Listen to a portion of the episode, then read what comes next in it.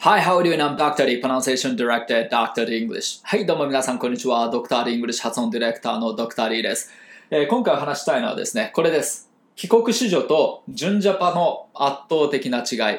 まあ、海外に行った時ですね、その帰国子女、まあ、あの、英語がもともと流暢なわけじゃないですか。と、あと、純ジャパっていうのは、まあ、遅咲き、えータイプですね。遅咲きというか、まあ、後から英語なんか、あの、勉強して、で、喋れるようになってっていう、はい、そういったあの2人がですねその海外に行った時にあの実際のそのあの英語社会の生活においてどのような差が生まれるのかっていう、はい、そういったその比較を、えー動画にしてみました。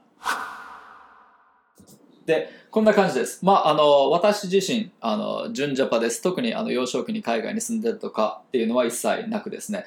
で、えーそれと友人 D って言います。これあの私の長年のその親友なんですけどもあの彼はねあの帰国子女なんですよ、はい、いわゆる。後でどれどんな感じの帰国子女かっていうのは、えーお話しします。で、えー26歳の時にですねその一緒にカナダに行くことになります。で、えーまあ、このきっかけなんですけどもその一緒にカナダに行くきっかけ私がまあ作ったわけなんですけどもあのその時って私あの日本で、まあ、ミュージシャンとして働いてたわけです。まあ、いろんなあのメジャーアーティストのサポートやったりとかツアー一緒に回ったりとか CM ソング作ったりだとか、えーまあ、そういったあ仕事しながら、まあ、自分の、えーインディーズで自分のバンドもあの、まあ、レコーディングしたりツアー回ったりとかあしたり、まあ、あのずっとこうあの365日音楽活動をやってた、えーっていう時期なんですけどもある日ですね家に帰ってあの玄関で倒れるわけです。で6時間ぐらい記憶が飛んでですね。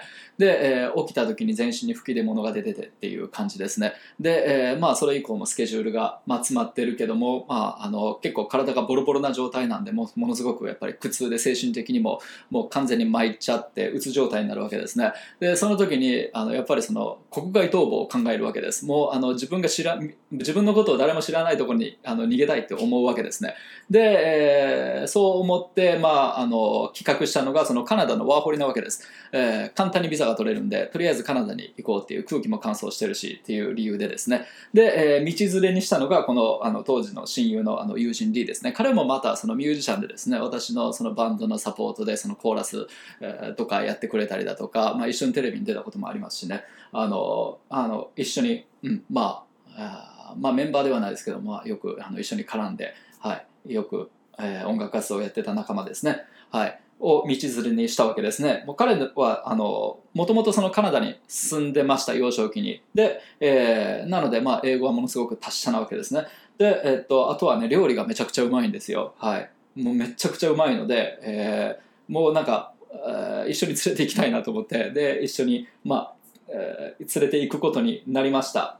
で、えーまあ、この2人が、まあ、一緒にこうカナダに行くわけなんですけども、まあ、そのカナダでですねその、まあ、私と彼とで英語力が全然違うわけです。で、えーあとはねあのコミュニケーション能力の違いとかもありますよね。で、えーとあとはその英語社会への順能力。まああのこの辺りポイント絞ってねあのどういう差が生まれてきたのかっていうのをねえーちょっとお話ししてみたいなと思います。で最終的にはやっぱりその純ジャパの人にちょっと勇気を与えるような、はい、内容にしていきたいなと思います。で実際にねあのーやっぱり関係なかったりするんですよね。なので最後までちょっと、はい、見ていただければなと思います。はい、で、えーまずそのここでいう帰国子女と純ジャパのその定義なんですけどもまず帰国子女私の親友あの D ですね、えーそう彼も D って言うんですよ。私も D なんですけども、はい、大輝と大地ですね。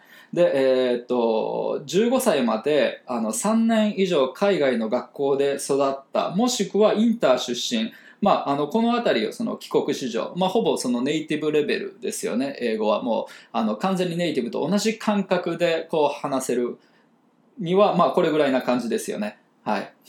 まあ実際にはね3年で足りなかったりとかするかもわかんないですけどもでもまあ帰国子女というともっと長くいたりとかするケースが多いですよねで私の、えーその友人 D もですね、えー彼も何でしたっけ？えーっと幼稚園の頃から、えー、と中学校卒業ぐらいまでずっと海外ですね。はい、なのでかなりやっぱりもうネイティブレベルなわけですね。で、えー、純ジャパっていうのはもう15歳までその海外の長期滞在なしのパターンですね。で、これが私ですね。で、私のか、えー、と海外経験、うん、当時の私の海外経験としては、えー、と中1の時に、まあ、オーストラリアに2週間ホームステイしてて、えーで、あとは、えっ、ー、と、オーストラリアの高校に、まあ、ちょっとないで行ってたとか、まあ、それぐらいなんですけども、まあ、あんまりね、あの、海外経験というのは長くないです。はい。まあ、あ、ここに出てますね。で、私は本当に、あの、準ジャパに当たると思います。で、えー、海外経験は、あの、中1で、えー、2週間の、えーと、ホームステイ、これオーストラリアですね。オーストラリアのアデレードっていうところですね。これが初海外でした。まあ、これが、あこれで、これに衝撃を受けてですね、その英語が大好きになってめっちゃ勉強し始めたっていうことなんですけども、で、えーと、高校でですね、その交換留学の制度がある、えー、クラスに入ります。で、えー、そこはもうそのクラス全体がもう海外のいろんなところにいろんな高校にそれぞれ飛ばされてで1年間過ごすっていうプログラムなんですけどもそれに参加して1年間、はい、高2の時まるまるですねシドニーの現地校に通ってます。はいあでもこれ結構大きいですよね。純ジャパって言ってもなんていうか100%純ジャパじゃなかったりとかしますけども。で、えー、まあ本当に、えー、あとはですね、もう気合で学習ですね。あとはその歌、歌の発音っていうのは結構上手だったと思います。ずっとあの歌ってたので、はい。で、えー、26歳時点での、まあ、スペックですね。はい。えー、こんな感じでした。気合でなんとか生活可能レベル。本当にこんな感じだったと思います。もうちょっと気抜いたらもうダメですね。はい。落ち込みますね。はい。もう気合でいかなきゃ無理ですね。はい。それぐらいのスペック感ですね。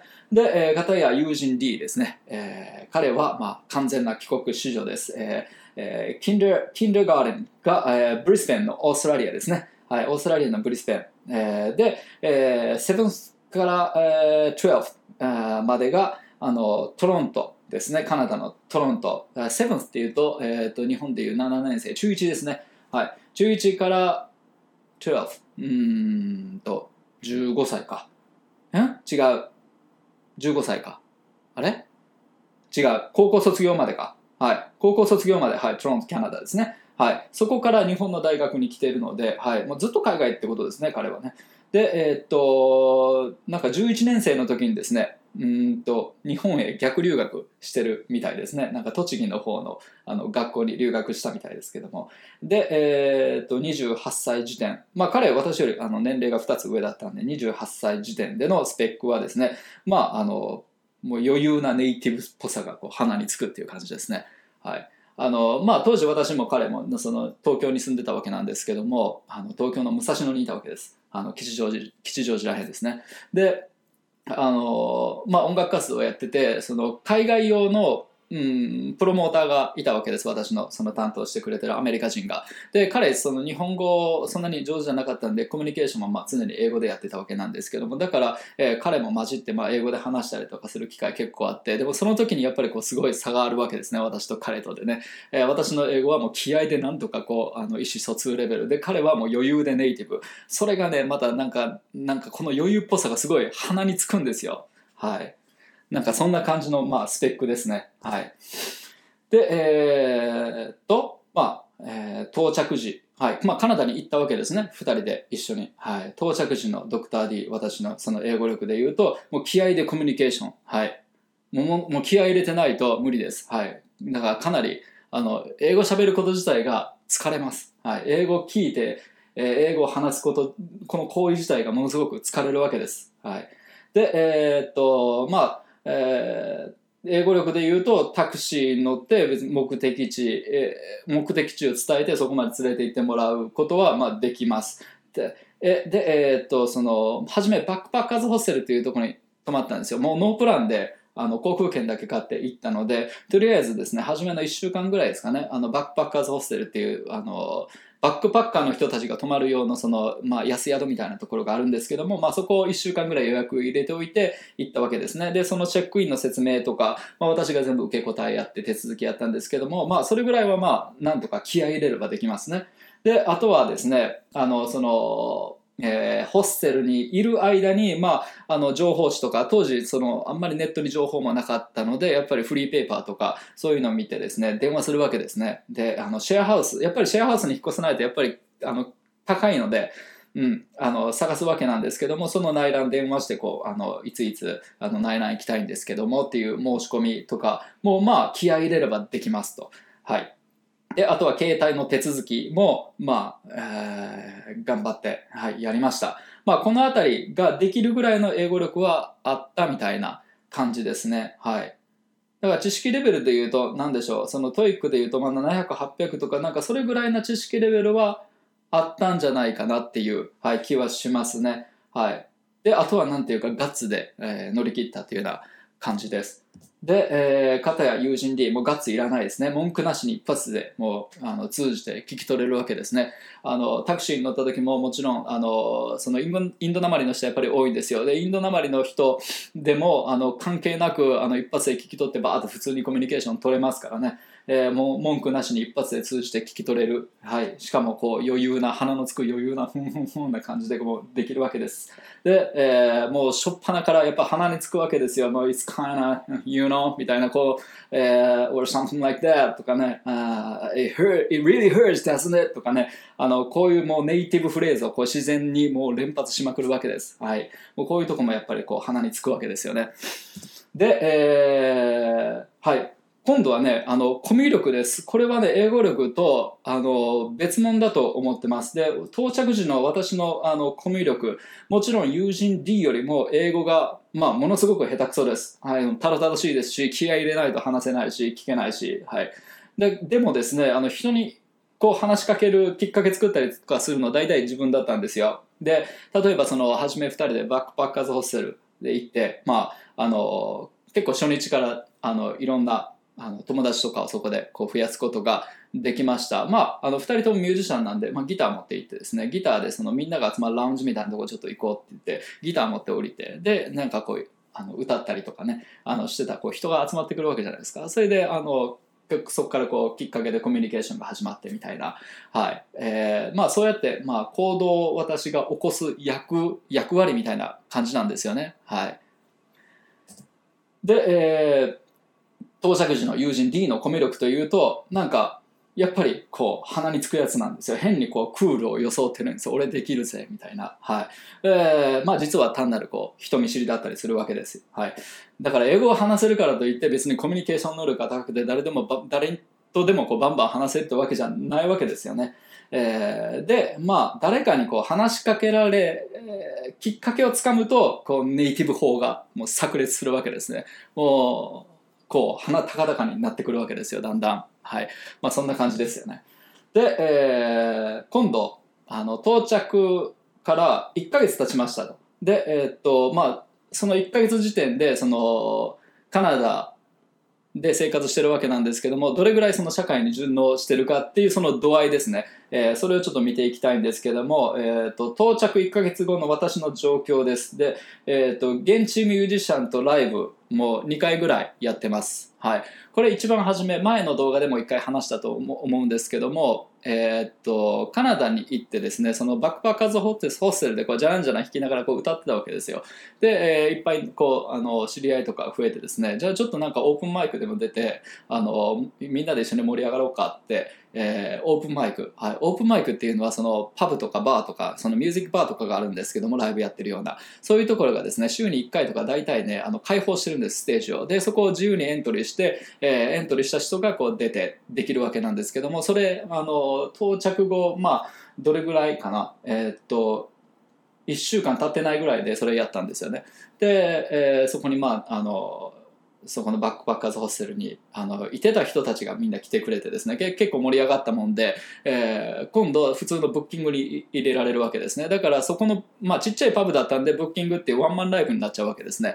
で、えー、ワンマンライブなんであのしっかりバンドつけてやりたいなって言ってもともとなんていうかマイスペースっていうあのミュージシャン専用の SNS みたいなのあったんですけども、まあ、それで知ってた人がトロントに何人か住んでたので連絡取ってで集まってでリハやってライブやってみたいな感じででもう1ヶ月時点でその、まあ、ライブとかやってるような感じですね。で、えー、っとあとはですねそうですねバンドも2つぐらい掛け持ちしてましたねその時。であとはコンビニのバイト、はい、お金がきつくなってきたのであのコンビニのバイトをあの見つけたわけです。あのずっとバイト探しててですね。でコンビニのバイトを始めたのも大体1ヶ月ぐらいですかね。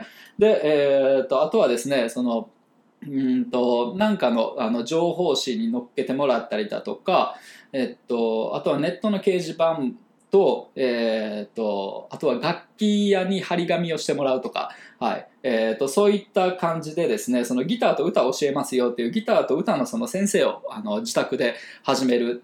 はい、これも大体あの生徒が集まり始めたのが到着1ヶ月後とかそんなもんですね。はい、で、えー、あとはねあのなのでそうですね飯以外は本当にあの一人であの全然もう生きていけるよみたいな、はい、感じになりました。はいまあ、彼ねあのご飯作るのめちゃくちゃ上手なんですよ。あのまあ、とりあえずなんかスーパーとか行って、えー、向こうって日本と同じ食材ないんですけどもなんていうかそれをうまいことアレンジしてめちゃくちゃ美味しいものを作ってくれるんですよ、はい、それがすごい楽しみでしたね。本当に嫁にしたいようなやつでしたけども、えー、で、えー、そうですね。その友人 D のあのがどれぐらいそのあの順応してたかっていう順応も何もね彼あのそのトロントっていうところにものすごい長いこと住んでたんであれなんですけどもはい。でもまだ、えーと、無職です。はい。えー、で基本何やってるかというと,、えー、っとですねまあ、求人情報とかあの読むんですよ、まあ、ちょっとこう経験でこう働いたりしてみたいなというんでね。で最終的にはその、えー、っとヤング・ダンダスにあるえ、っとなんだ？うんとななんて言ったっけ、えー、っとその世界チェーンのハードロックカフェか。ハードロックカフェで、えー、働くことになりました最終的には。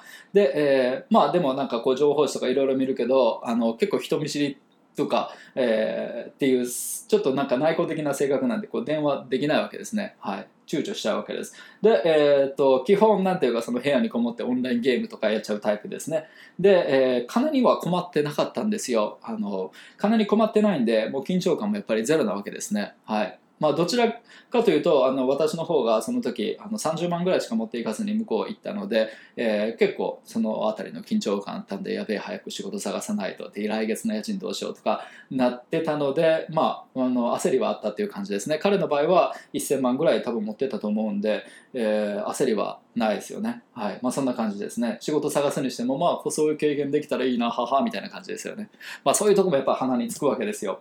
で、えー、はい。まあここまでをまとめます。で英語社会においてですね英語力とコミュ力っていうのはまあ一致しないと。で英語力が低くてもコミュ力が高ければもうどんどんどんどんこう自分から行動を起こしていけるタイプであればまあ、あのそっちの方が社会にこう順応できます。うまいこと回っていくと思います。で英語力っていうのは結局ツールでしかないので後からやっぱりこう経験積めば積むほど後からやっぱりついてくるしあの別に後から勉強すればいいわけです。分からなかった時に、えーまあ、困った時にですね一生懸命勉強して、まあ、それをこう一つ一つ乗り越えていけばいいわけですよね。だからそのもともと話せるから有利とかっていうのは全くあのないんじゃないかなと思います。それより大事なのっていうのはその行動力であったりだとか、うん、やっぱ行動力ですかね。はい。そこに限るんじゃないかなというお話でした。はい、それがあの帰国子女と純ジャパの、えー、圧倒的な違い、だいぶタイトルとちょっとかけ離れた、はい。えー、感じの話の流れになっちゃいましたけども、はい、そんな感じで、えー、今回は、えー、これで締めたいと思います。それではまた次回の動画もお楽しみに。See you next time. バイバイ。Dr. D English 英語の声を作る発声トレーニングによりスピーキングとリスニングを飛躍させる英語発音専門オンラインスクール発音コースドクター d 認定の英語発音トレーナーによるオンラインプライベートレッスン動画コースドクター d イングリッシュの公式テキストを動画で学べる自習用のプログラム詳細は概要欄にて